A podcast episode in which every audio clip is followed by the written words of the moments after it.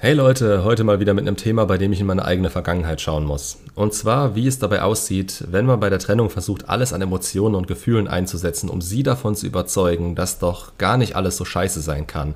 Und es nicht sein kann, dass sie fühlt, wie sie es einem gerade weismachen will. Also quasi, du hast doch letzte Woche noch gesagt, du liebst mich. Kannst mir nicht erzählen, dass das heute anders wäre. Das mag stimmen. Das mag wirklich alles stimmen. Ich erkläre euch hier aber, weshalb es alles scheißegal ist und die Zeit zum Reden da schon längst vorbei ist. Dass es eigentlich nie eine Zeit zum Reden gab und ihr hättet handeln müssen.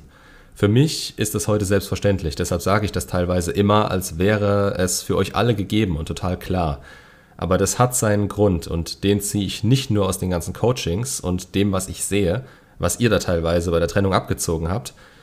Nein, ich habe mir selbst mit meiner eigenen Art damals das beste Beispiel gegeben, das ich bekommen konnte. Das war kurz vor Weihnachten 2019. Da lief das ein halbes Jahr und wir waren schon so durch unsere Bindungstypen, sie ängstlich, ich vermeidend, am Arsch, dass wir so nicht mehr weitermachen konnten und sie irgendwann gesagt hat, es geht so nicht weiter, sie kann nicht mehr.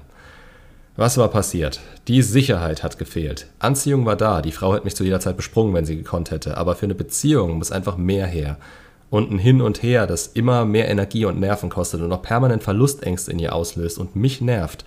Ja, das kann so nicht weitergehen. An dem Punkt waren wir. Sie hat Schluss gemacht und war so schlau, mir, vermutlich für ihr Gewissen, nochmal die Chance auf ein Gespräch zuzugestehen. Schlau setze ich hier jetzt aber in Klammern. Der Frau hätte klar sein müssen, dass sie nicht in der Lage ist, ihre Trennungshürden mir gegenüber aufrechtzuerhalten. Die war komplett durch den Wind und wusste mit ihren eigenen Gefühlen nicht umzugehen. Das ist nicht negativ gemeint, wir waren beide emotional runtergewirtschaftet und wenn ich was kann, dann reden, beziehungsweise meinen Standpunkt klar machen. Wir haben uns also getroffen und sie war eiskalt, keine Miene verzogen, gefühlt so getan, als würde ich ihr nichts bedeuten und sie hat mich reden lassen. Du hast richtig gemerkt, wie sie eine Mauer um sich herum errichtet hat und ich habe alle Geschütze aufgefahren. Wir saßen dann abends so im Dunkeln im Auto und ich war schon kurz vorm Aufgeben, habe ihr meine Liebe bekundet, ihr gesagt, was meiner Meinung nach schief lief, was ich ab sofort besser machen würde, was ich für ein Idiot war. Ganz ehrlich, macht so einen Mist niemals, wenn ihr es nicht ernst meint und einfach nur was von jemandem haben wollt. Damals war ich noch so und das habe ich in dem Moment ja auch gar nicht als das angesehen, was es war. Nämlich erbärmliches Geschwätz, das ich eh nicht einhalten würde, weil ich mich nicht von heute auf morgen verändere und sie auch nicht. Es war damals mein innerster Wunsch, dass es besser werden würde und man sieht in dem Moment auch, was dafür nötig wäre. Die Versprechungen sind in dem Moment echt und man will das, denn das bringt einem das gute Gefühl wieder zurück, das sie in einem auslöst, wenn sie einem nicht eiskalt gegenübersteht. Also, es war nicht gelogen in dem Sinne, es war einfach nur richtig naiv zu glauben, dass es alles so halten kann. Und sie? Man hat richtig gemerkt, wie ihre Lippen irgendwann angefangen haben zu zittern. Was sie hätte tun sollen, mich rausschmeißen und sagen, dass es so alles nichts mehr wird. An ihrer Meinung festhalten. Stattdessen haben die Verlockung und Versprechen ihren Zweifel in dem Moment überwunden und sie ist nach 2 Stunden Gerede von meiner Seite aus, in denen sie fast permanent nach vorne geschaut hat, eingebrochen. Und eingebrochen ist das richtige Wort, das sind alle Dämme gebrochen. Sie hat geweint und mir versichert, dass sie so einfach nicht mehr weitermachen konnte und jede Minute ohne mich sich schlimm angefühlt hat. Dass sie mich die ganze Zeit vermisst hat und alles, was sie gesagt hat, nur dazu gedient hat, uns beide zu schützen und aus diesem Kreislauf rauszuholen. Das ging dann noch 2 Stunden so weiter und danach war man sich wieder sicher. Man würde jetzt durchziehen und schauen, wie man damit umgeht.